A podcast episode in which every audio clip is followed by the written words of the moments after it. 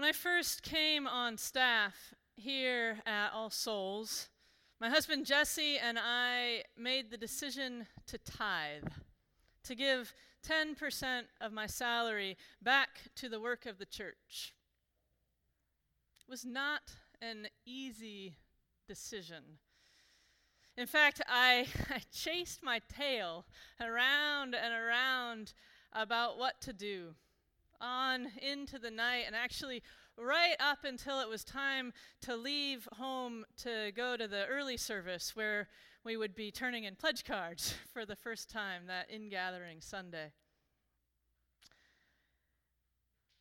Tithing felt like a stretch. It was a stretch. And deep down, it was how we wanted to try to order our lives, to start by giving a portion back rather than offering up the dregs, what we could manage down the line. So ultimately, we went for it, reassuring ourselves with the knowledge that we could always dial it back the next year if it didn't actually work. As many of you know by now, I have accepted a new call. Be headed to Church of the Resurrection in Pleasant Hill next month. And as such, without a parish house present there, the search for housing is on. I've been spending a lot of time in this realm. And in a recent conversation, weighing what we need and what we want in a home, what we might actually be able to pull off, running all the numbers in every which way. Jesse stopped me and said, Remember to take tithing into account. I looked at him, and what I wanted to say was, Oh, shit. Are we really going to keep doing that? It suddenly felt very difficult to trust that this way could still work. Trust. There is this sense around here, maybe in particular, that there that somehow we can live apart from it. I've noticed this, this sort of growing zeitgeist in the Bay Area, this stance that if we are clever enough, if we are resourced enough, if we are at the top of our game, we can actually rise above trust. It's a way of believing that we can go it alone. That if we have enough cash, enough power, we, on our own, can uproot trees and cast them into the ocean without help from God or anyone else.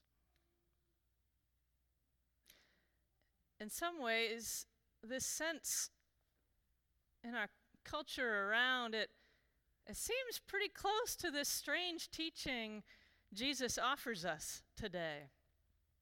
That if you have just this tiniest speck of faith, you can do anything. That tree, no problem. It's a verse that can be taken to shore up the prosperity gospel's declaration that if you just pray hard enough, if you just believe, everything will work out. Up to and including acquiring that personal jet or several. Yikes. Why are the disciples asking for more faith to begin with? Well, as best I can see, it has to do with how Jesus has set this really high bar for them to try to clear. First, he tells a parable of uh, the rich man and Lazarus, with the attending caution that how they live with their neighbor really matters. That trying to change their ways on down the line may, in fact, be too late. And then, right before where we pick up today, Jesus tells them that if they cause a vulnerable person to stumble, it would have been better if they'd had a millstone hung around their neck and thrown into the sea. And not only that, not only that, but they must forgive one another over and over. Even if the same person sins against them seven times in the very same day. You know this person, right? Even still, they must forgive them every time. Hearing these expectations, the, I think that the disciples find themselves in their own oh shit moment. They wanted to follow him, but really?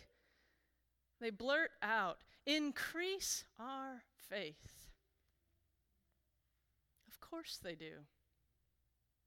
They are certain that they are not up to the task, that it's too much, too scary, too hard.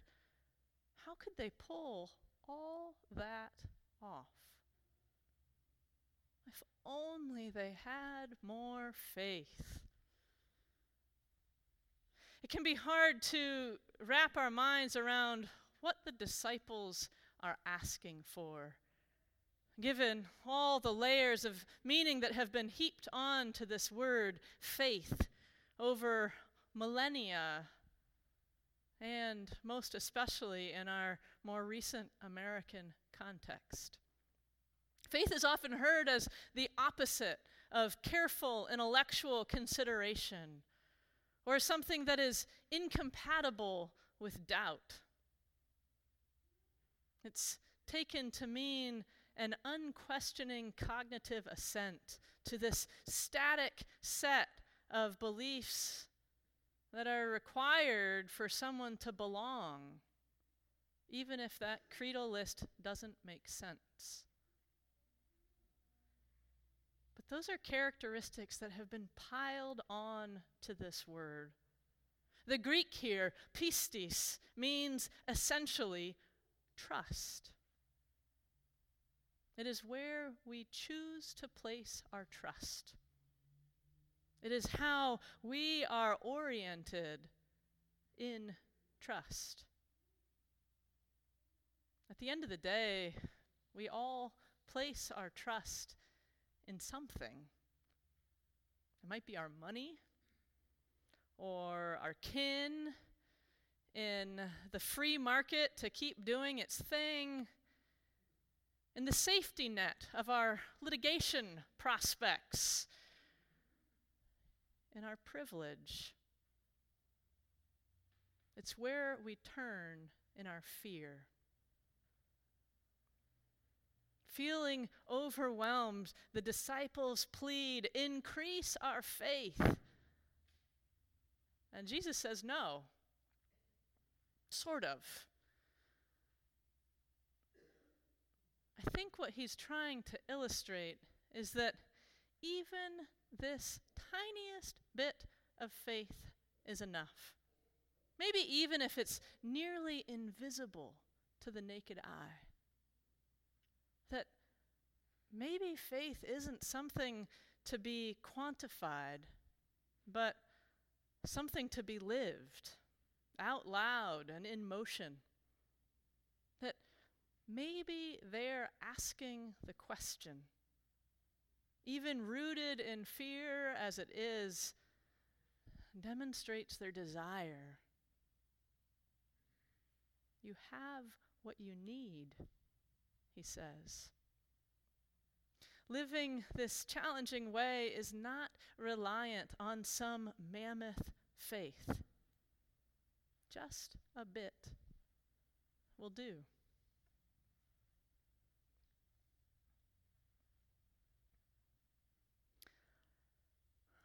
As I have looked deeper into where we might make our next home, all the factors, you know, how far from the freeway it might be, or what elementary school it might feed into, and how those scores and do the scores matter, to if the kitchen has been updated since 1970. So I have started to track all these pieces. I have been sorely tempted to try to talk Jesse out of his assumption that we would continue tithing. I worked up some, I think, pretty convincing explanations of how giving at a more modest rate would probably make sense now. You know, with the allowance that we could revisit that choice, maybe maybe increase it some at some later date, which is to say probably hopefully never. It's really tempting. Instead, I've sat with it. I chewed on his reminder that this is who we are, or at least this is who we are trying to be. That this kind of giving is how we're trying to order our lives because this is the countercultural kind of community we want to root ourselves with. Where we all assert that when we give of ourselves, towards the, the building up of the realm of God here and now, it only happens together. It sounds great, and still it comes steeped in fear and the wondering if there'll be enough, and the worry of what we would have to give up to continue this practice. For now, that's where I'm landing. Trying to remember that it is a practice. That this faith, this trusting, is not something you either have or don't have, but that it is a practice. It's one we can choose, one we can try on. It's a practice of trust that we have to enter into over and over and over again as life keeps evolving. That, that bar that Jesus sets, that invitation to follow, to live all in together, to live generously, it can seem awfully daunting at first. God's promise is that we already have the bit of trust required to begin.